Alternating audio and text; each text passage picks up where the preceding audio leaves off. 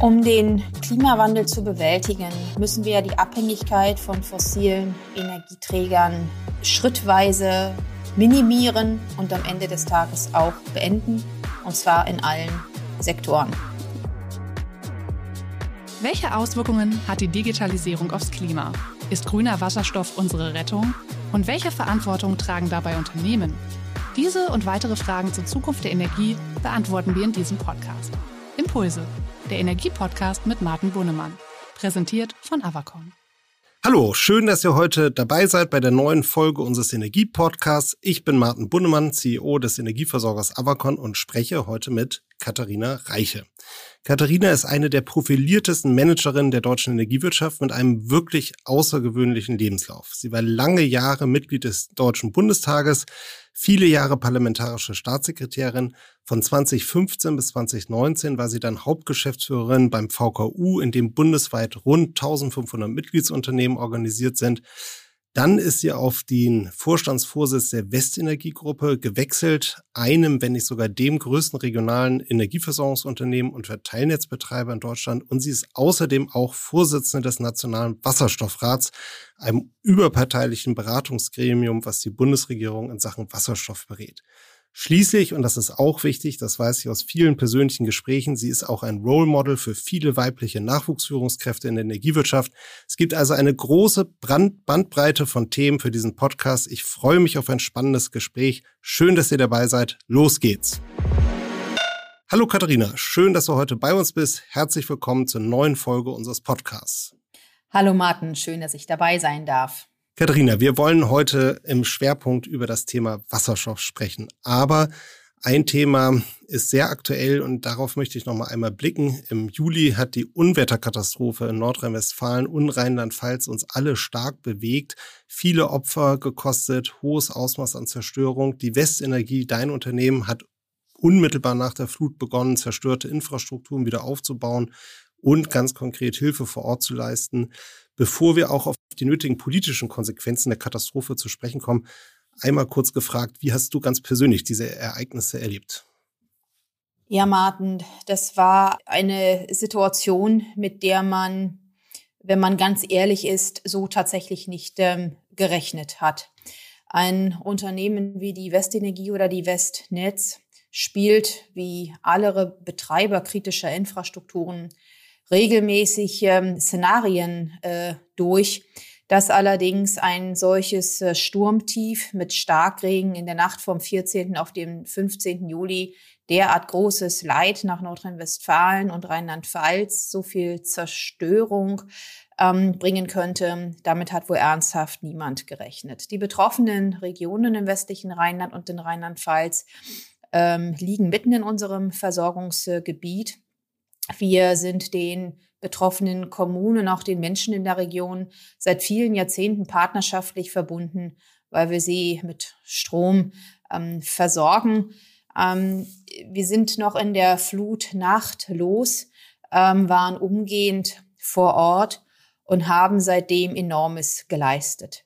Nicht nur unsere Teams in der Westnetz und der Westenergie kamen zusammen aus der gesamten Gruppe, sondern, und ich möchte die Gelegenheit äh, an dieser Stelle auch ganz zuvörderst nutzen, ähm, unsere Schwestergesellschaften wie die Avacon, lieber Martin, aber auch eine NVRM oder eine VSE aus dem Saarland waren sofort zur Stelle und haben geholfen mit Mitarbeiterinnen und Mitarbeitern, mit Material, mit wirklich schwerem Gerät.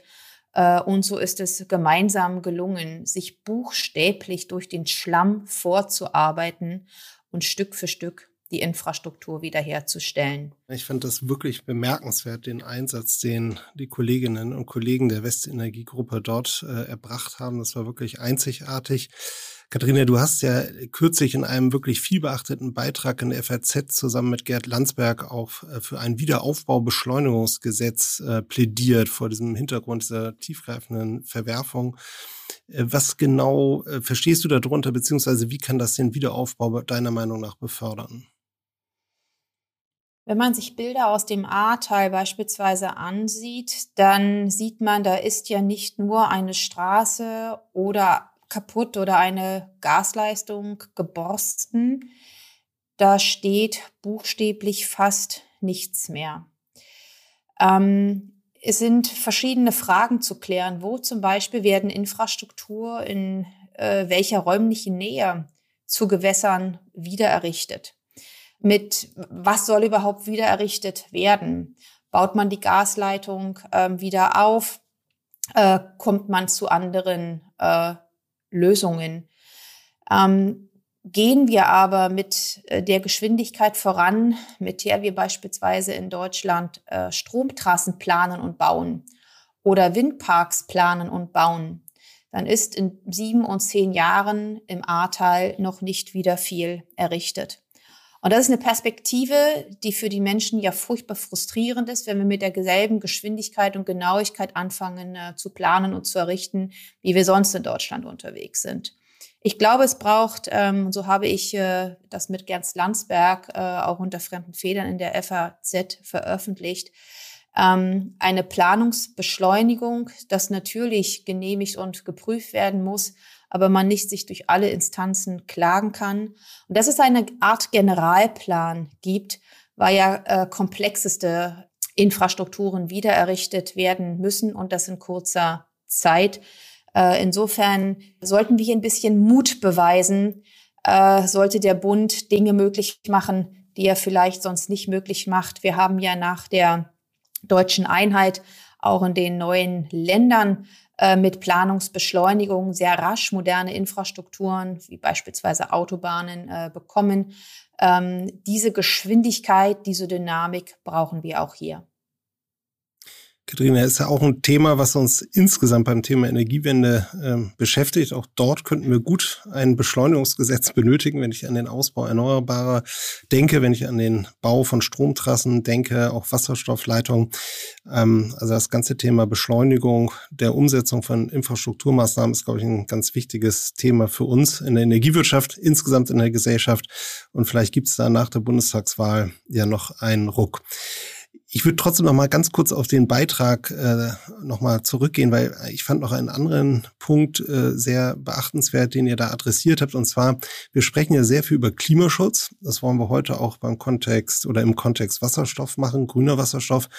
Aber ihr habt auch ähm, die Seite beleuchtet, dass wir eigentlich uns sehr stark mit den Folgen des Klimawandels beschäftigen müssen und wie wir uns dagegen schützen. Stichwort Hochwasserschutz, Dürre, Wasserbevorratung etc. Und ich glaube, das ist ein wichtiger Punkt, der in der allgemeinpolitischen Debatte ähm, zu kurz kommt. Ähm, so wichtig Klimaschutz ist, genauso wichtig, und ich glaube, das hat die Katastrophe uns vor Augen geführt, ist es auch, darauf zu gucken, wie können wir uns als Gesellschaft resilienter äh, aufstellen ja, gegenüber dem Klimawandel. Und das, den Aspekt habt ihr da ja auch unterstrichen, fand ich, fand ich sehr, sehr mhm. bemerkenswert. Lass uns jetzt mal einmal zum Thema Wasserstoff kommen. Das ist ja ein Thema, äh, zu dem du auch sehr ähm, ja, stark in der Öffentlichkeit bist. Du bist Vorsitzende des Nationalen Wasserstoffrats, wie wir eingangs äh, gesagt hatten. Wir haben ja ein relativ äh, energieaffines äh, Publikum hier oder eine Hörerschaft, aber lass uns mal auch einmal ganz grundsätzlich anfangen. Warum benötigen wir eigentlich Wasserstoff? Warum diskutieren wir seit zwei, drei Jahren so stark politisch und in der Energiewirtschaft über das Thema Wasserstoff? Um den Klimawandel zu bewältigen, müssen wir die Abhängigkeit von fossilen Energieträgern ähm, schrittweise äh, minimieren und am Ende des Tages auch beenden, und zwar in allen Sektoren. Die Dringlichkeit der eben schon diskutierten Hochwasserkatastrophe hat das ja noch einmal ganz, ganz deutlich äh, gemacht. Wasserstoff ist für mich die Antwort auf die Frage, wie wir als Industrienation wie Deutschland als Industrienation äh, bei Erhalt von Wertschöpfungsketten und Arbeitsplätzen die Transformation hin zu einer klimaneutralen Wirtschaft, zu einer klimaneutralen Volkswirtschaft schaffen kann. Ähm, momentan oder schaut man sich den Primärenergieverbrauch in Deutschland an, sieht man, dass knapp 19 Prozent durch erneuerbare Energien gedeckt werden, 80 Prozent basieren nach wie vor auf fossilen Energieträgern. Das ist die Wahrheit Nummer eins. Und die Wahrheit Nummer zwei ist, dass vermutlich um die 50 Prozent der Primär, äh, des Primärenergieverbrauchs auch in Zukunft molekülbasiert ist. Und mit vorgezogenen Klimaschutzzielen, wir reden ja jetzt ja nicht mehr vom Jahr 2050, sondern vom Jahr 2045, ähm, äh, bis zu diesem Zeitpunkt soll Deutschland klimaneutral sein.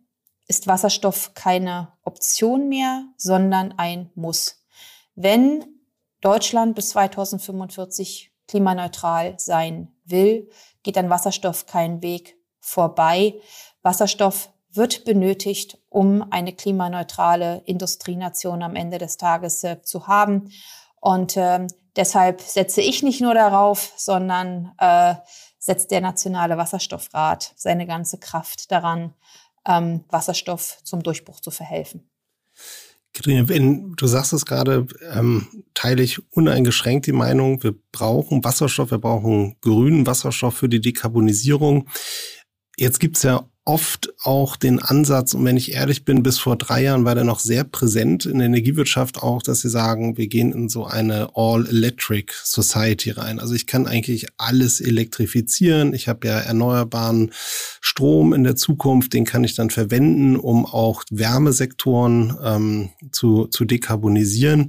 Und es setzt sich ja eigentlich immer stärker doch die Erkenntnis durch, das wird eben nicht funktionieren. Ich habe eben gewisse industrielle Anwendungen oder auch im Schwerlastverkehr, im Flugverkehr, im Schiffverkehr, die werde ich nie mit Strom dekarbonisieren können. Und ich glaube, äh, das spiegelt sich ja auch wieder, wenn wir die Kundenstruktur einer Westenergie angucken.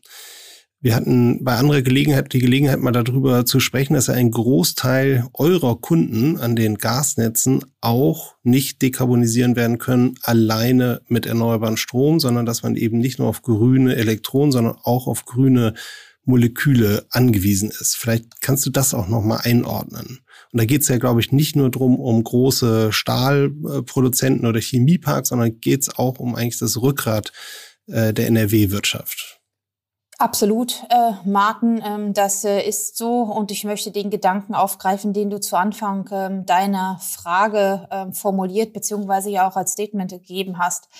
Ähm, ich persönlich glaube nicht nur, es wird sie tatsächlich nicht geben, die All-Electric äh, World. Wir werden weitere Elektrifizierungen sehen. Aber, und das ist nicht nur meine Einschätzung, sondern ähm, die äh, veritabler Wissenschaftler, 50 Prozent des Primärenergiebedarfs, nicht nur in Deutschland, sondern weltweit, wird weiter molekülbasiert sein. Welche Sektoren werden das denn sein, die auch in Zukunft Moleküle brauchen? Und da kommen wir ganz schnell in den Bereich äh, Chemie und ähm, Stahl. Das sind jetzt nicht zwingend Kunden der äh, Westenergie oder unserer Westnetz. Aber um wenigstens die äh, Sektoren mal einmal kurz durchzudeklinieren, das wird der Schwerlastverkehr sein. Also alles, äh, was über 400 Kilometer fährt und äh, schwerste Güter transportiert, der Schiffsverkehr, im äh, Flugverkehr. Hier werden wir überall ähm, Wasserstoffanwendungen ähm, sehen. Für unser Westnetz, Gasnetz haben wir eine Analyse vorgenommen. Wir haben äh, geschaut, wir sind ein Gas-DSO, also ein klassisches Gasverteilnetz. Wer hängt eigentlich an unserem Netz? Welche Kunden haben wir, von denen wir auch wir annehmen könnten, dass sie in Zukunft Moleküle brauchen, weil sich keine äh, elektrische Lösung anbietet, sie weder technisch, physikalisch, chemisch oder auch ökonomisch sinnvoll ist. Und von unseren 47 Terawattstunden, die wir durch unser Gasnetz äh, jährlich transportieren, sind fast 40 Prozent Prozessgaskunden und von diesen wiederum sagen über 70 Prozent, wir brauchen weiterhin Gas. Da steht noch nicht dahinter, welches Gas. Es ist auch klar, wenn man 2045 klimaneutral sein will, dann wird das nicht mehr Erdgas sein, aber sie brauchen die Moleküle. Und das hat uns zur Erkenntnis äh, gebracht, respektive uns in unserer Zeugung gestärkt, dass wir Lösungen anbieten müssen. Denn diese Unternehmen sind klassischer deutscher Mittelstand Das sind Unternehmen, die das Rückgrat äh, der deutschen Volkswirtschaft bilden. Hier sind Arbeitsplätze, hier ist Wertschöpfungstiefe, hier ist Know-how. Und es kann keine Antwort sein, zu sagen, na ja, habt ihr halt Pech gehabt. In Zukunft müsst ihr gucken, wie ihr mit euren Prozessen klarkommt. Hier ist eine Verantwortung der Politik, aber auch von uns als äh, Westenergie Westnetz zu helfen, Wasserstoff dorthin zu bringen, wo er in Zukunft benötigt wird.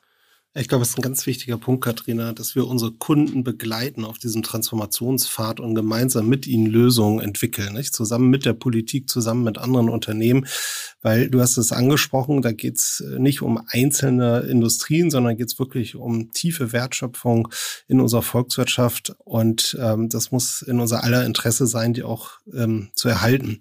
Du hast, sag mal, in dem Kontext, wo du erzählt hast, wie viele eurer Kunden eigentlich auf grüne Gase, auf grüne Moleküle Moleküle angewiesen sind, um zu dekarbonisieren, implizit auch eine Aussage gemacht zu der Bedeutung der Gasnetze eigentlich für die äh, Transformation in die Wasserstoffwirtschaft. Es gibt ja verschiedentlich Äußerungen auch im politischen Diskurs, ähm, dass man sagt, ja, Gasnetze verlieren auch an Bedeutung. Aber ich glaube, das, was du aufgezeigt hast, zeigt ja auch, dass die existierende Gasinfrastruktur eine ganz wesentliche Grundlage sein wird auf dem Weg in die Wasserstoffwirtschaft. Aber vielleicht kannst du das auch noch mal beleuchten, auch aus Blick des Nationalen Wasserstoffrats. Wir haben in Deutschland rund 550.000 Kilometer Gasverteilnetz. Dieses Gasverteilnetz kann viermal mehr Energie transportieren als beispielsweise ein Übertragungsnetz. Ähm, Gasnetze können als Speicher fungieren. Wir kommen ja zunehmend in eine Welt, wo in den nächsten Jahren ähm, nicht nur äh, 52 Gigawatt gesicherter Leistung ähm, rausgeht, ähm, sondern ein Vielfaches an erneuerbarer Energie zugebaut wird.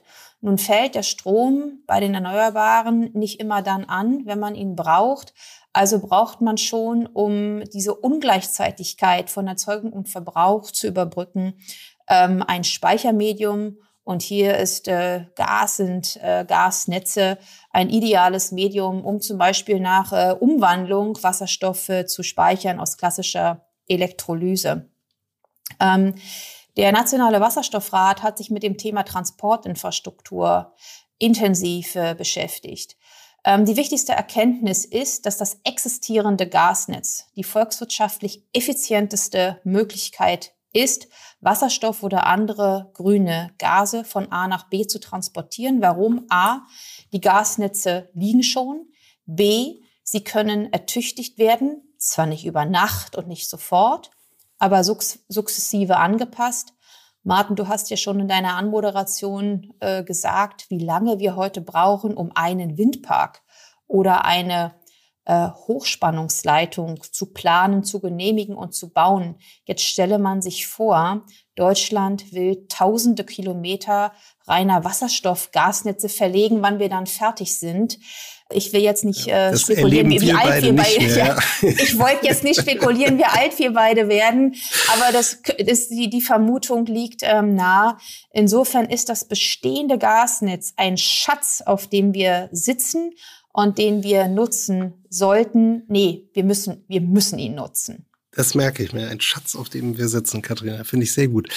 Ich habe noch ein anderes schönes ähm, ja, äh, Zitat von dir rausgesucht, was ich finde auch gut ist, um unserer Hörerschaft noch mal ein bisschen das Thema grüner Wasserstoff nahezubringen. Du hast mal gesagt, das Ziel ist grün, der Weg mehrfarbig. Und damit spielst du ja an auf die Farbenlehre des Wasserstoffs. Wir haben den klassischen, was wir alle wollen, grünen Wasserstoff, also aus basierend auf erneuerbaren ähm, Energien im Elektrolyseverfahren. Das ist das, wo wir alle hinwollen. Ähm, welche Rolle werden aber andere Farben spielen, insbesondere blauer Wasserstoff, Katharina? Die Bundesregierung plant ja eine Elektrolysekapazität von 5 Gigawatt bis ins Jahr 2030 und dann 10 Gigawatt bis zum Jahr 2050. Allein ThyssenKrupp wenn ich hier aus meinem Fenster gucke, dann äh, sehe ich, dass das Stahlwerk hat schon einen Elektrolysebedarf von 15 Gigawatt bis 2035 angemeldet. Da merkt man ganz schnell, das passt nicht zusammen. Allein um das ThyssenKrupp-Werk in Duisburg zu dekarbonisieren, brauchen wir pro Jahr 40 Terawattstunden Ökostrom. Wir haben im Nationalen Wasserstoffrat eine sogenannte Metastudie ähm, erstellt. Ähm, was heißt das? Wir haben die Bedarfe für die Sektoren versucht abzuschätzen. Ähm, natürlich nicht freischwebend. Wir haben dafür drei Fraunhofer-Institute gefragt und haben Wissenschaftler uns eine Analyse machen äh, lassen. Und für 2030 äh, zeigt diese Studie schon einen industriellen Bedarf von 50 Terawattstunden. Rechnet man das jetzt um in Ökoenergie oder gar Windräder, kommt man sehr schnell zum Schluss, dass wir diese gigantischen Kapazitäten in Deutschland nicht alleine schaffen werden äh, zu errichten werden und diese auch nicht ähm, die Erzeugungskapazität in Deutschland nicht allein werden abbilden können. Auf der anderen Seite sind Sektoren wie Stahl, Chemie, Raffinerien unter erheblichem Druck, ihre Prozesse zu dekarbonisieren. Jetzt kann ich zwei Dinge tun. Ich kann warten, bis irgendwann mal weltweit so viel Elektrolyseurkapazität vorhanden ist, dass man grünen Wasserstoff, also mit Wind und Solarstrom hat und diese nach Deutschland ähm, importiert. Das wird die Unternehmen nicht nur unter Druck bringen, sie haben dann keine Chance, ihre industriellen Prozesse rechtzeitig umzustellen. Oder aber wir sagen, es ist schon viel gewonnen, wenn Thyssen Stahl die Stahlproduktion schon jetzt mit Erdgas und dann blauem Wasserstoff umstellt um an dem Tag, wo sozusagen weltweit wir einen liquiden Wasserstoffmarkt haben, auf grünen Wasserstoff zurückgreifen können. Und wir plädieren als Nationaler Wasserstoffrat in ganz großer Einmütigkeit für den zweiten Weg. Ja, am Ende des Tages werden wir grünen Wasserstoff benötigen. Wir werden ihn auch haben. Wir werden weltweite äh, Lieferketten, einen liquiden Wasserstoffmarkt sehen. Aber bis dahin brauchen wir andere molekülbasierte Lösungen. Das kann Erdgas sein, das kann blauer oder türkisfarbener Wasserstoff äh, sein. Wenn wir von Anfang an sozusagen ins Jahr 2045 springen wollen, werden wir scheitern und wir sagen, lass uns Technologie offen die nächsten Jahre gehen, Erfahrung sammeln und äh, schon der Switch von Kohle auf Erdgas führt zu einer signifikanten Reduktion des CO2-Fußabdrucks und darum muss es doch gehen. Also teile ich vollumfänglich und ähm, wenn man dann noch sieht, dass es auch eine geopolitische Komponente hat. Ich glaube, das können wir auch nicht außer Acht lassen. Ähm, wir haben Russland, wir haben Norwegen, große, sehr verlässliche, trotz allem auch Russland verlässliche Lieferanten von äh, Erdgas. Eine Volkswirtschaft, die sehr stark abhängig ist ähm, vom, vom Export von äh, Molekülen. Also ich glaube, das wird auch eine Rolle spielen, nicht? dass wir in Energiepartnerschaften sagen wir, in das Thema blauer Wasserstoff einsteigen, um dann langfristig zu transformieren Richtung grünen Wasserstoff. Du hast das angesprochen, Importe. Siehst du ähm, da Bemühungen auf Ebene der Bundesregierung, eigentlich neue Energiepartnerschaften aufzubauen, jenseits der traditionellen Lieferländer jetzt Richtung grüner Wasserstoff. Man liest relativ viel in der Presse über Energiepartnerschaften mit Australien, ist so ein oft genanntes Beispiel. Auch Chile wird mal genannt, die Maghreb-Staaten. Ähm, wie bewertet ihr das aus Sicht des Wasserstoffrates? Ähm, wichtig war, dass die Bundesregierung jetzt auch noch vor der Wahl Age2 Global, eine Organisation, die sich um das Thema Import von Wasserstoff äh, nach Deutschland kümmern wird, auf in industriellem Maßstab auf den Weg gebracht äh, hat. An H2 Global sind namhafte deutsche Unternehmen beteiligt, äh, die entweder in dem, äh, die entweder Elektrolyseure äh, bauen, diese errichten, äh, in, in erneuerbare Erzeugung unterwegs sind oder im äh, Transport- und Abnehmerbereich. Wir werden zum einen, das hast du gesagt, bestehende Partnerschaften transformieren. Dazu gehören Länder wie ähm, Russland, dazu gehört aber auch der Nahe Osten. Wir haben aber auch Länder wie die Ukraine. Jüngst ging durch die Presse, dass ähm, eine Partnerschaft mit der Ukraine zur Produktion von blauen oder auch grünem Wasserstoff äh, geplant ist, um dortige Transportkapazitäten im Netz nutzen zu können. Und wir haben vollkommen neue Partnerschaften. Dazu zählt das von dir angesprochene Australien. High Supply ist ein Forschungsprojekt äh, getrieben durch ähm, die, ähm, das Umwelt- und Energieministerium in Australien, äh, durch das Bundesforschungsministerium und beispielsweise den Bundesverband der deutschen Industrie, die sich um eine völlig neue Lieferkette für Wasserstoff ähm, sich darum äh, Gedanken machen, also Erzeugung von grünem Wasserstoff in Australien, Offshore und PV, dann Konversion. Also man wird nicht den Wasserstoff ähm, gasförmig und auch nicht gepresst transformieren, sondern zum Beispiel als äh, Methanol oder als Ammoniak äh, umgewandelt. Ähnliches, äh, ein ähnliches Projekt läuft in äh, Chile, Patagonien. Und so werden wir eine Reihe von neuen Partnerländern, Partnerregionen äh, sehen. Vieles kann man sich vielleicht gar nicht vorstellen, weil wir gewöhnt sind an die herkömmlichen Transport- und Importwege. Aber eins ist wichtig, Martin. Deutschland importiert auch jetzt mehr als 70, eigentlich 80 Prozent seiner Primärenergie. Wir werden es auch in Zukunft tun. Nur halt nicht mehr Erdöl oder Kohle, sondern beispielsweise Wasserstoff. Finde ich einen ganz wichtigen Punkt, Katharina. Man muss den Leuten oder auch der, der politischen Debatte da so ein bisschen die Luft rauslassen. Es war immer schon so, wir sind seit Dekaden energieabhängig. Das wird in Zukunft so sein. Das ist per se nichts äh, nichts Schlimmes und so Fantasien, dass wir mit grünem Wasserstoff produziert in Deutschland energieautark werden, das ist ähm, ja, das ist einfach vollkommen unrealistisch. Das teile ich sehr. Katharina, vielen Dank. Das war ein ja, Rundgang durch die Welt des ähm, der Wasserstoffwirtschaft, des Wasserstoffs. Das wird uns sicherlich in der Energiewirtschaft in den nächsten zehn Jahren noch sehr stark beschäftigen. Du bist ja auch ein sehr politischer Mensch, beobachtest sicherlich jetzt die Diskussion im Vorfeld der Bundestagswahl sehr genau.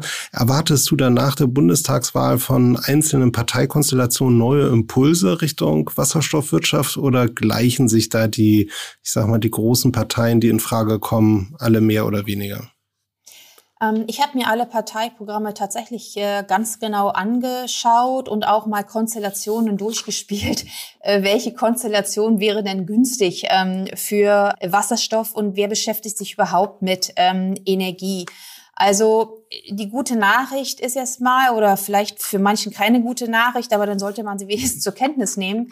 Ähm, alle seriösen Parteien haben sich äh, dazu bekannt, die Pariser Klimaschutzziele einzuhalten.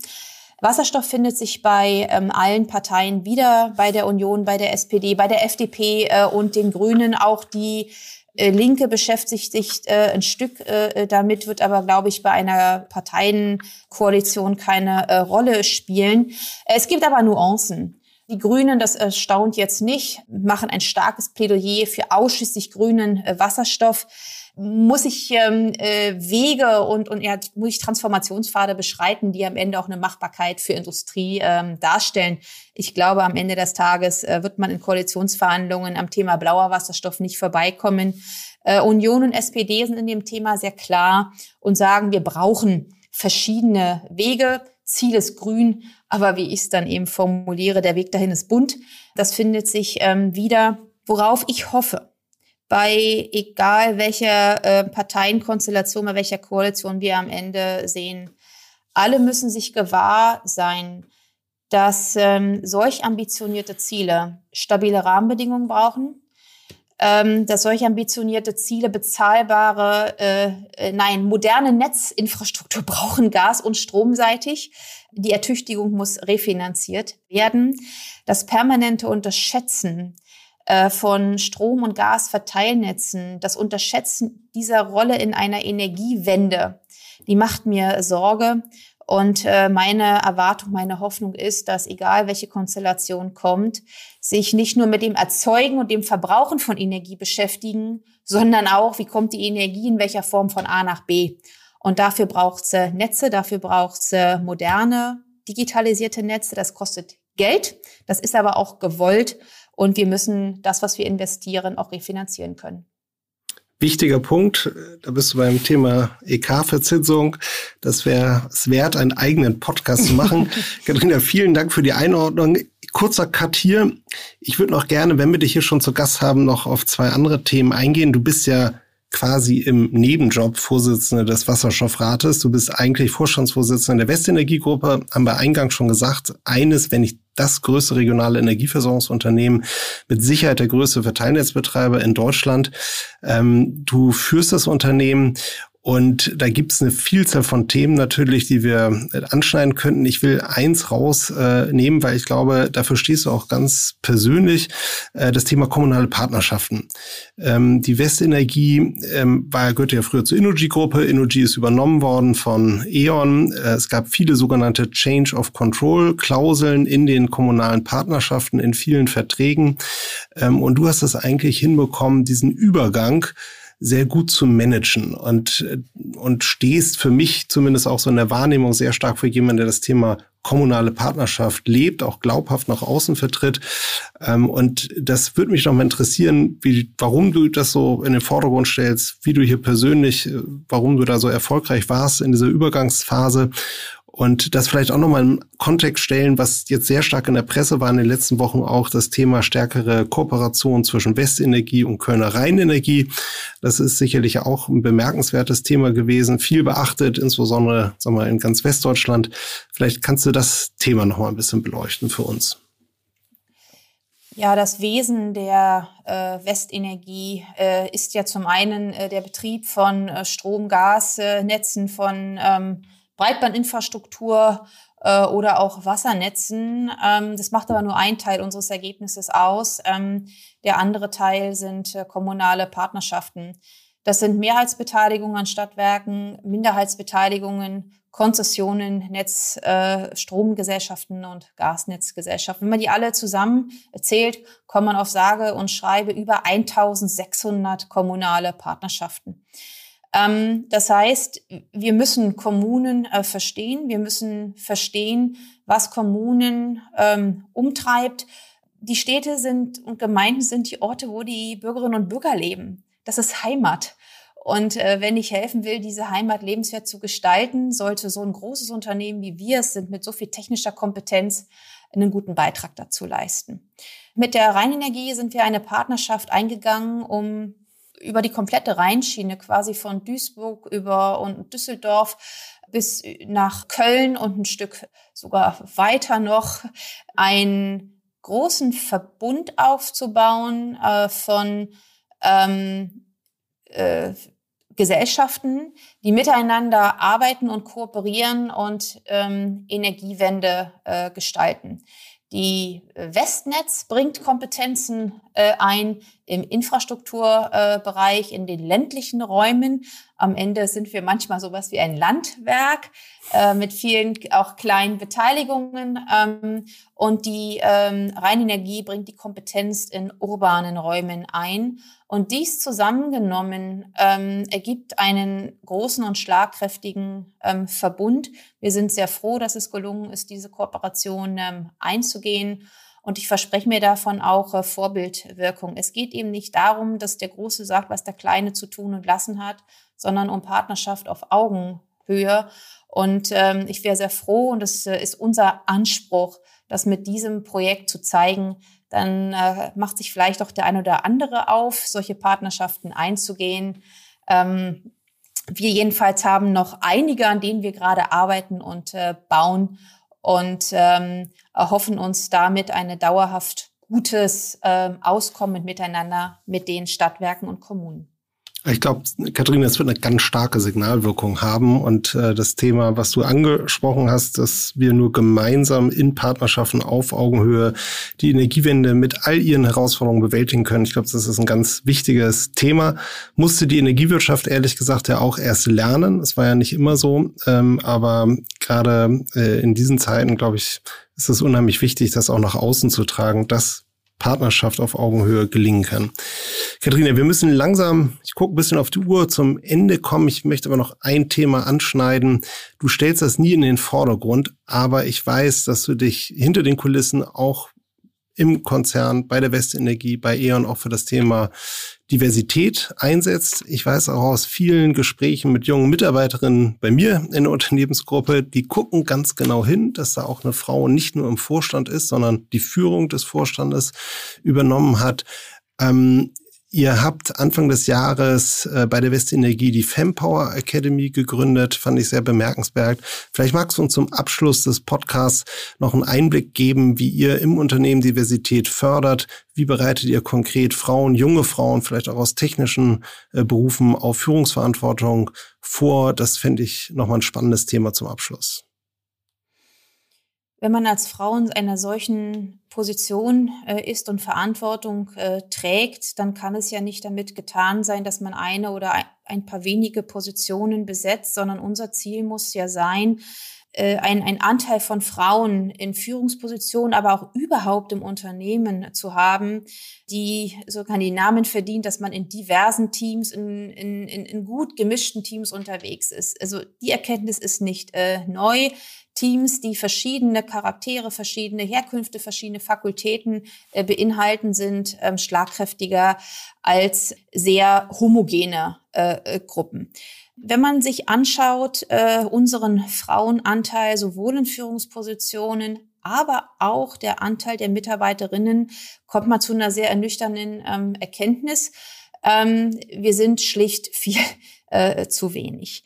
Es liegt nicht, es liegt auch daran, dass technische Berufe, Informatikerinnen oder Elektroingenieurinnen ähm, es gar nicht so viele gibt, weil das Studienfach von ähm, jungen Frauen bedauerlicherweise nicht so oft angewählt wird. Aber was man als Unternehmen machen kann, ist die, die man hat und die, die man bekommen möchte, in einem äh, Umfeld zu haben, äh, dass äh, Frauen nicht nur gern bei uns arbeiten, sondern ihr volles Potenzial entfalten können.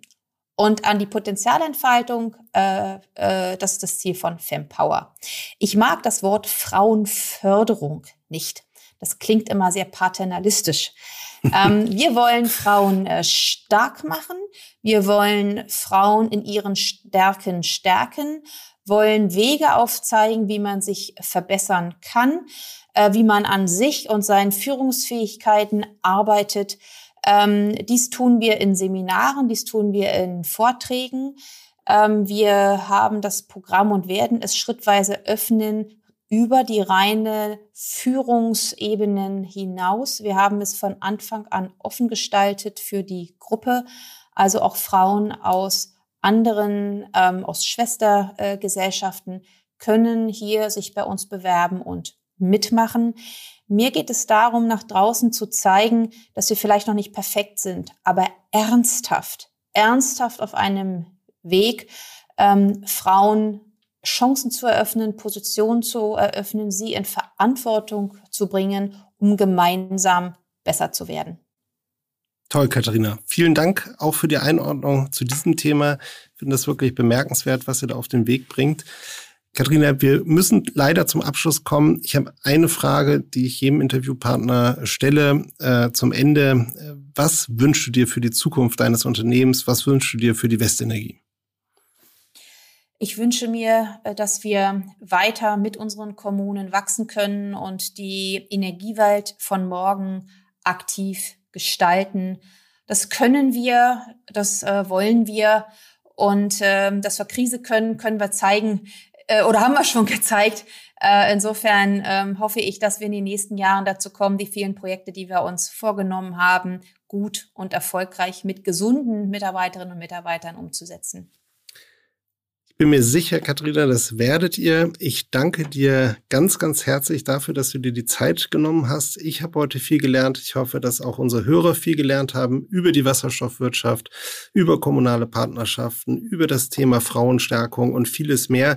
Großartig, dass du heute zu Gast warst. Großartig, dass ihr, liebe Hörerinnen und Hörer, da draußen zugehört habt. Das war's heute wieder für uns. Wir hören uns hoffentlich bald wieder in der nächsten Folge. Herzliche Grüße, bleibt gesund und auf bald.